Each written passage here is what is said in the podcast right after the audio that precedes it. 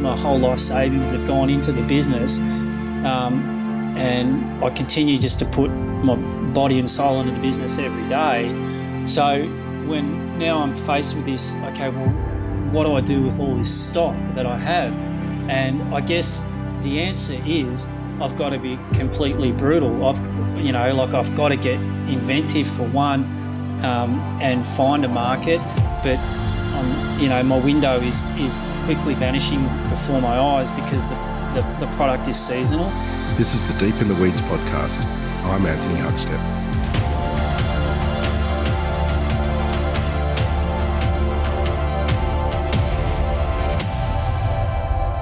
The rock oyster is a truly unique shellfish, indigenous not only to Australia, but to New South Wales too.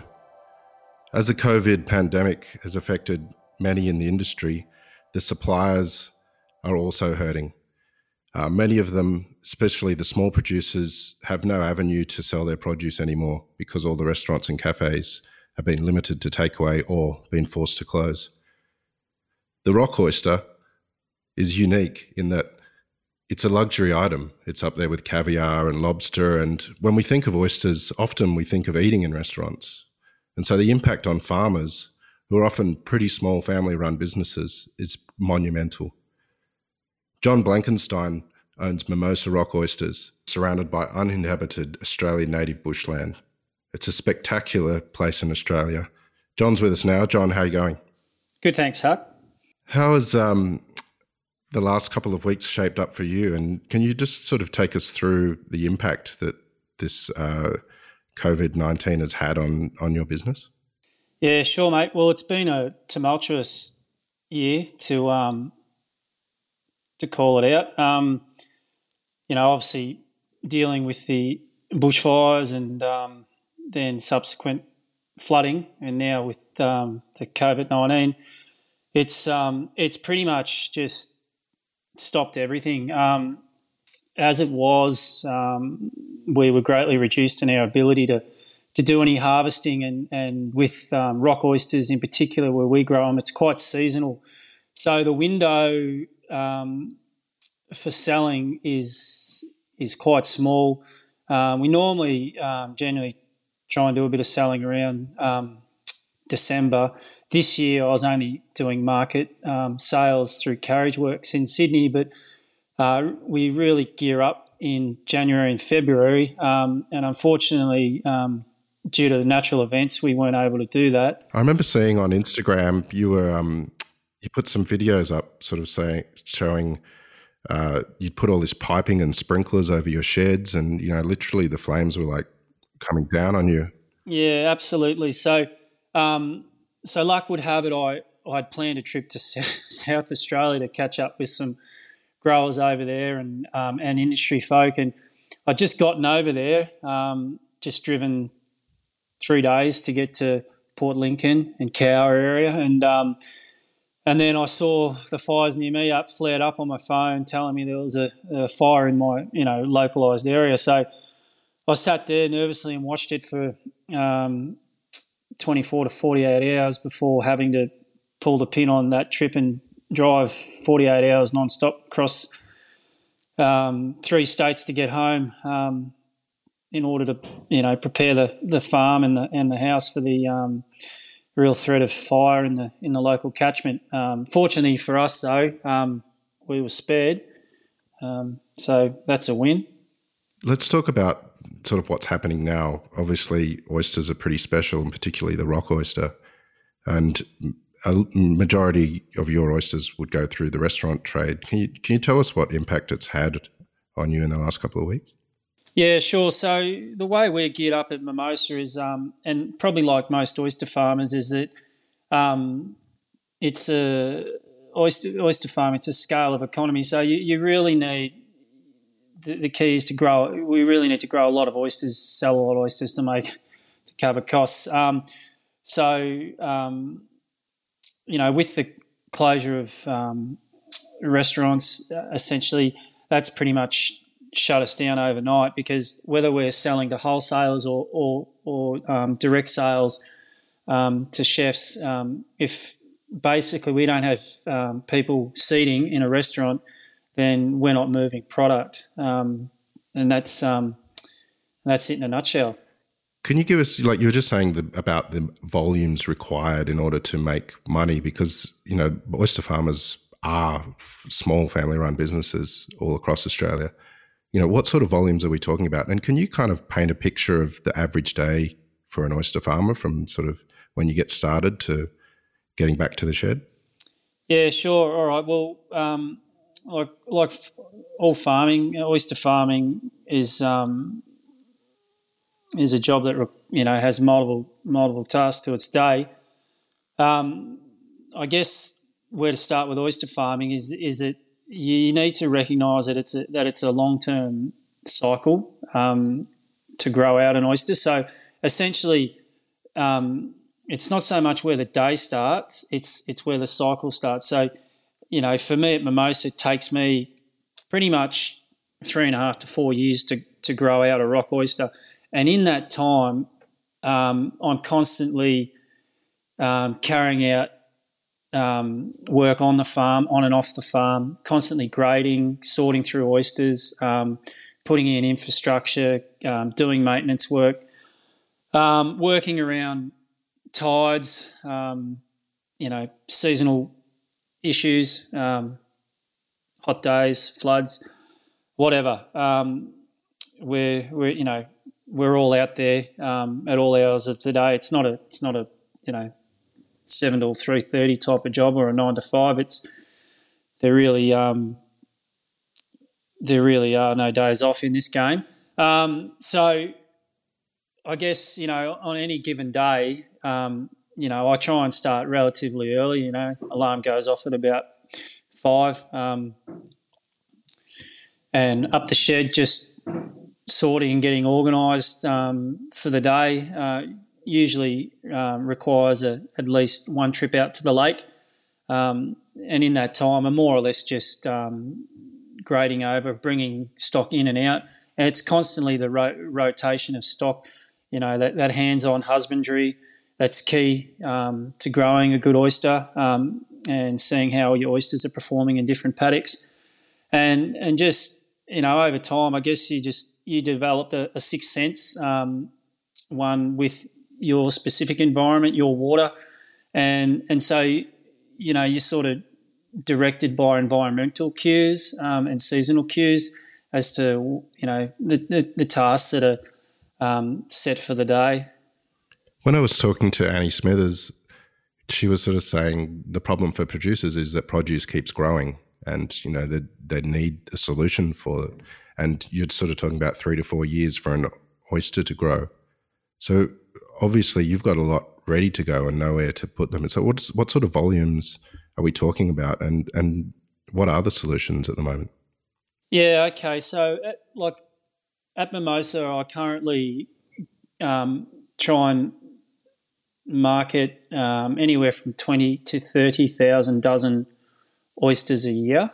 Um, now that twenty to thirty can can fluctuate depending on um, just you know on, on condition being seasonal whether it's ready to go at the right time or obviously um, environmental and then um, these um, type of scenarios in which we find ourselves in. So um, yeah so I, I guess um, I guess for me personally the yeah the volume I need to say to sell to sell to you know remain financial really is is you know is is kind of around twenty thousand dozen a year um, to cover to cover costs. You know, like I, I guess one of one of the great things about oyster farming is yeah sure it's um it's a lifestyle thing, but it's it's it's arduous and it's a labour of love like you know, I wish I had a, a dollar for every hour I work because I'd be retired by now. So um, it's it's one of those it's one of those things. It's it's it's volume based. You know what I mean? And and I and I guess and I guess it, it's you know if we can't sell volume, then essentially um, you know we can't make ends meet. When you think about it, it it takes me three to four years to grow out one individual oyster. It's it's it's a living entity. You know, it's it's alive, um, and at that you know duration of its life or grow out period that you know I'm calling three and a half four years. You know, I get to market, and at best, if I'm value adding, I'll get a dollar sixty for that oyster.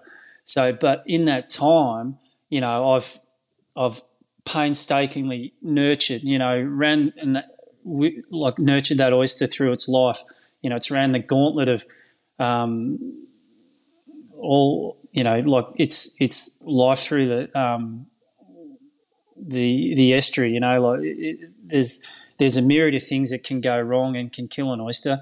Um, I'm pretty good at killing them, but um, but you know, you, you hope at the end when when you get there that you know you you've got something um, as you've you've got something to sell and so you can get a return. But one of the biggest problems we're facing now is that it's it's a rotational thing, and at Mimosa, I'm not really looking to get any bigger and to invest too much more, as in um, for infrastructure into the into the business because it's it's I've I've invested so heavily in it. You know, my whole life savings have gone into the business, um, and I continue just to put my body and soul into the business every day. So when now I'm faced with this, okay, well, what do I do with all this stock that I have?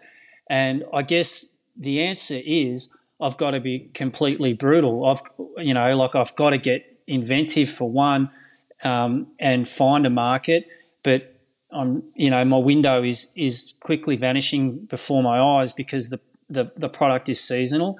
And when the water comes in cold or we have, say, a late spawn um, and that coincides with the cooling of the water currents, then it's going to be very difficult for me to fatten an oyster and to sell oysters in any type of volume.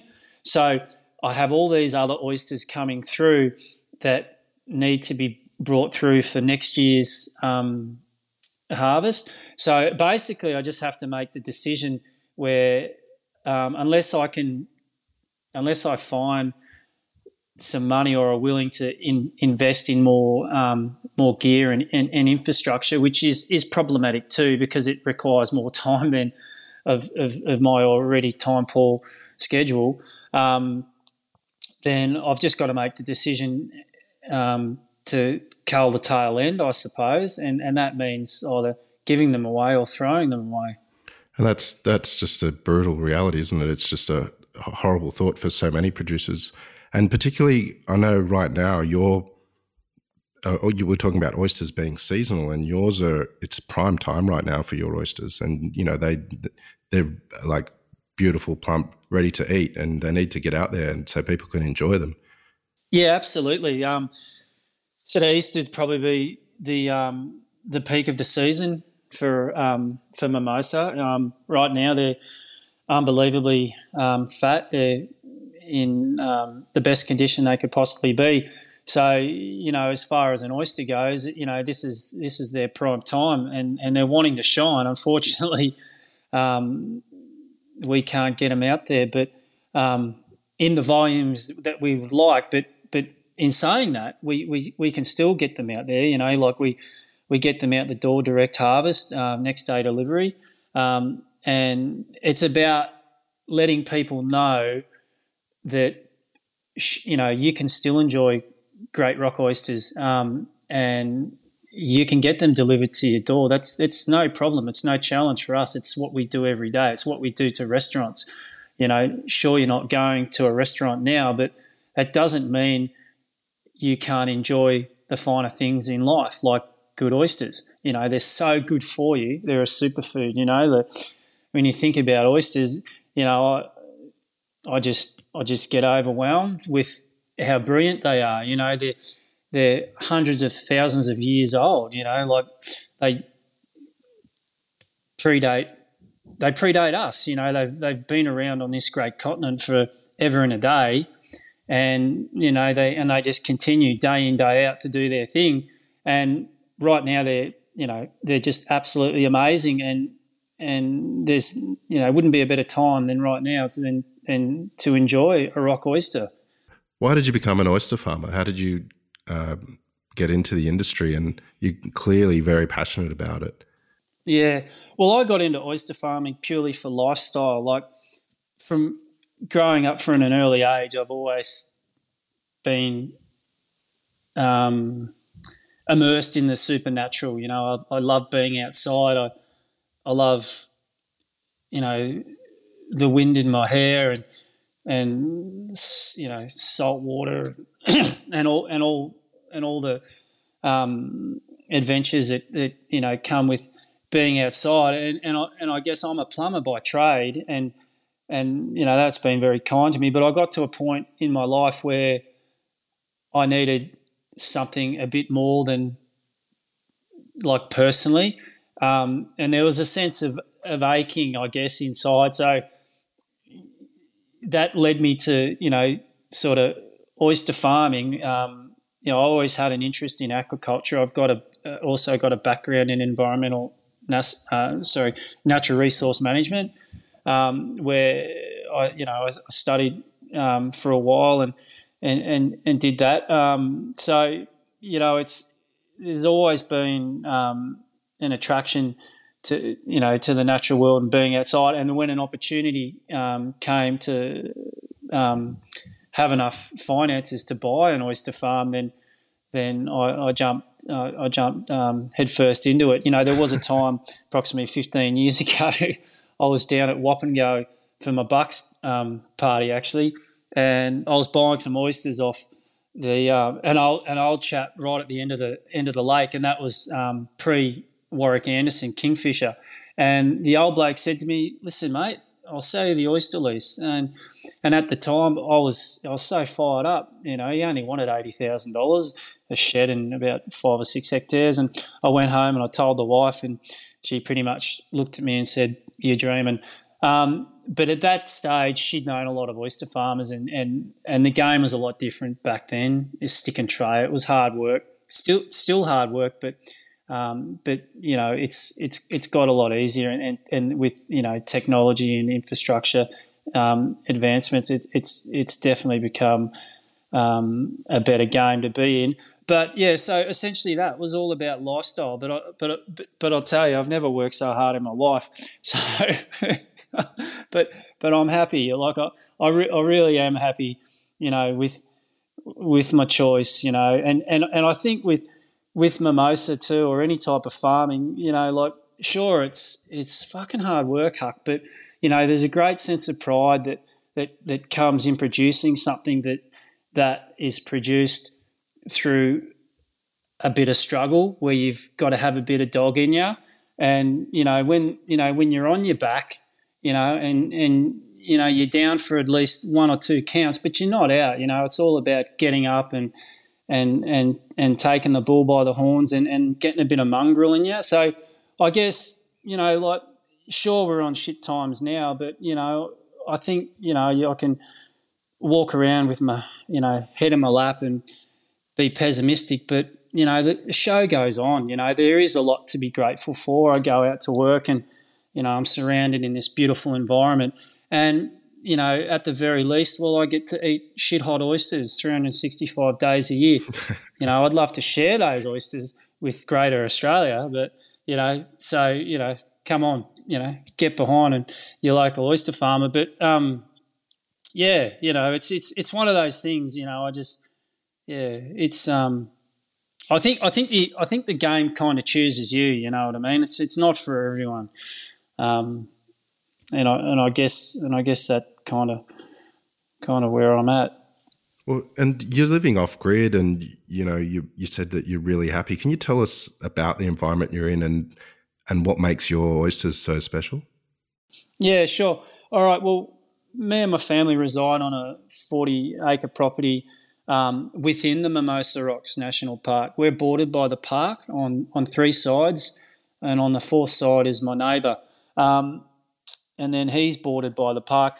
Um, so I reside in a very small locality called Nelson, um, and you're probably familiar with Nelson Lake, which is um, you know being championed by Tathra Oysters, Gary Rodely for many years. It's probably the most awarded.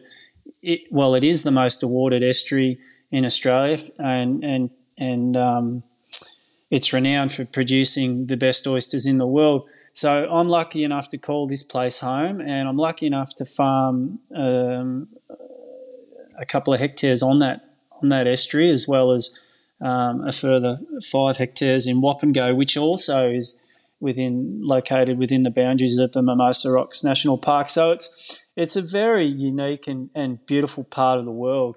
Absolutely. And what does a natural environment, you know, what are the impacts on on your particular oyster? Because rock oysters are pretty amazing in the sense that they're very representative of the estuary that they're grown in. Um, can you tell us sort of what your oyster, particular oyster um, tastes like? Well, like there's, I, I, like to think mimosa in, in, in my mind when I have an oyster.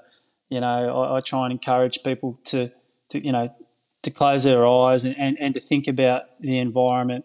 And and then I like to talk about the taste that they may you know they may be experiencing. But but at Mimosa the oysters I I grow I feel have um, like a, a, mild salty brine um, and when in season the the oyster is is voluptuous and, and, and creamy but it has a very unique umami um, finish with it with light mineralization.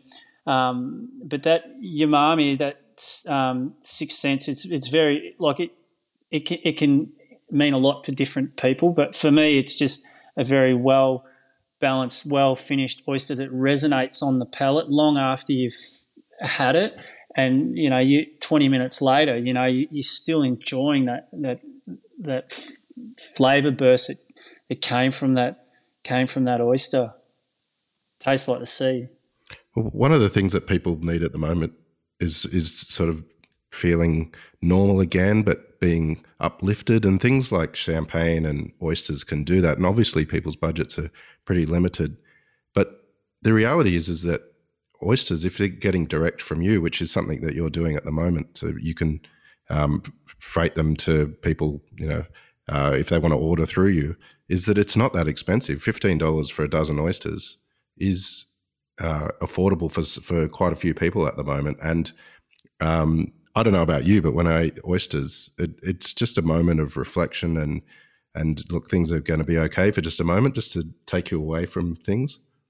Yeah, I think it's key with with anything. Um, you know, in, in life, if you you know you you've got to have a few simple pleasures, and I think oysters are would fall into that bracket as a as a simple pleasure. I, you know, I think at at fifteen dollars a dozen, that's a bloody absolute bargain.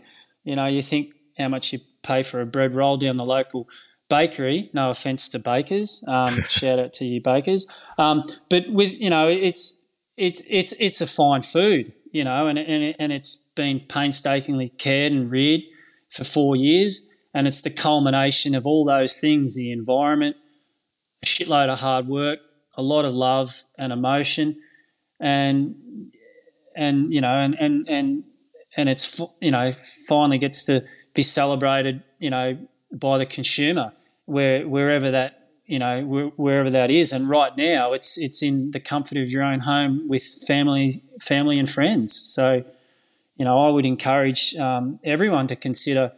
Um, buying some oysters off your local oyster farmer because not only are they great for you emotionally, but um, physically they're, they're fantastic for you. They're, they're just high in all all the right things that you need for your body. They're like I, I think I mentioned earlier. They're they're a superfood. So you know, like yeah, definitely get an oyster you for sure.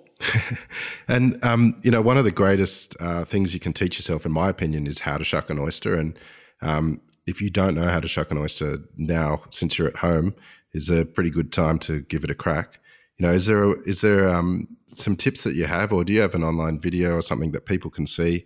And on top of that, like how do people get in contact with you to to get oysters? Because I know that, as you say, you, they should support their local, you know, oyster producer because they're not very expensive. But um, how they get in contact with you? the best way to get in contact with me, you can check us out on Instagram. I'm currently in the process of um, trying to set up an online store on the website. But as I mentioned, as I say to everyone, either direct message me on Instagram. There's access to my, my phone number or email me. Just um, pick up the phone and give us a call. Never too busy to chat.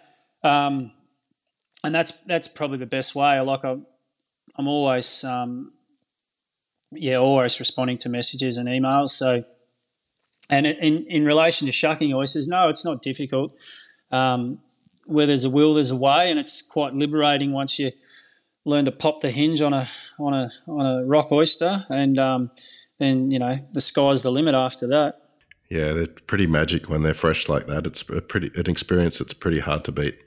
I think so, and you know, as as we mentioned, you know, like oysters are amazing right now, and to have that facility where you can have oysters on tap at home, live and fresh, that's that's the best way. And there's a lot of myths and misconceptions about the storage of oysters, but you know they're incredibly robust creatures, and and essentially, if you receive your oysters live, which um, will be the way we send them, we recommend a shelf life of five to eleven days.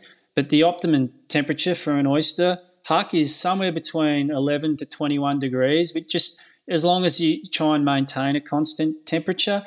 And if you, you do all those things, then you can pretty much have, you know, the freshest oyster on tap whenever you like it, you know, whether it's, you know, flicking the lid on a frothy cold beer or wining dining the missus, you know, at home or, or just sitting around the, the barbecue or, or, you know, listening to some music. Like, you know, oysters are are for everyone. They're for all Australians, and and right now couldn't be a better time than to get a rock oyster into you. Mate, I love that. I certainly will be doing that. Listen, I know that um, times are a bit tough and you're pretty busy trying to get the oysters out there, but um, awesome to chat and uh, let's catch up again. Yeah, absolutely. Thanks for your time, Huck. And um, I'd like to thank the people out there in our great nation. Thanks for supporting um, Australian farmers and producers and artisans. Keep it up.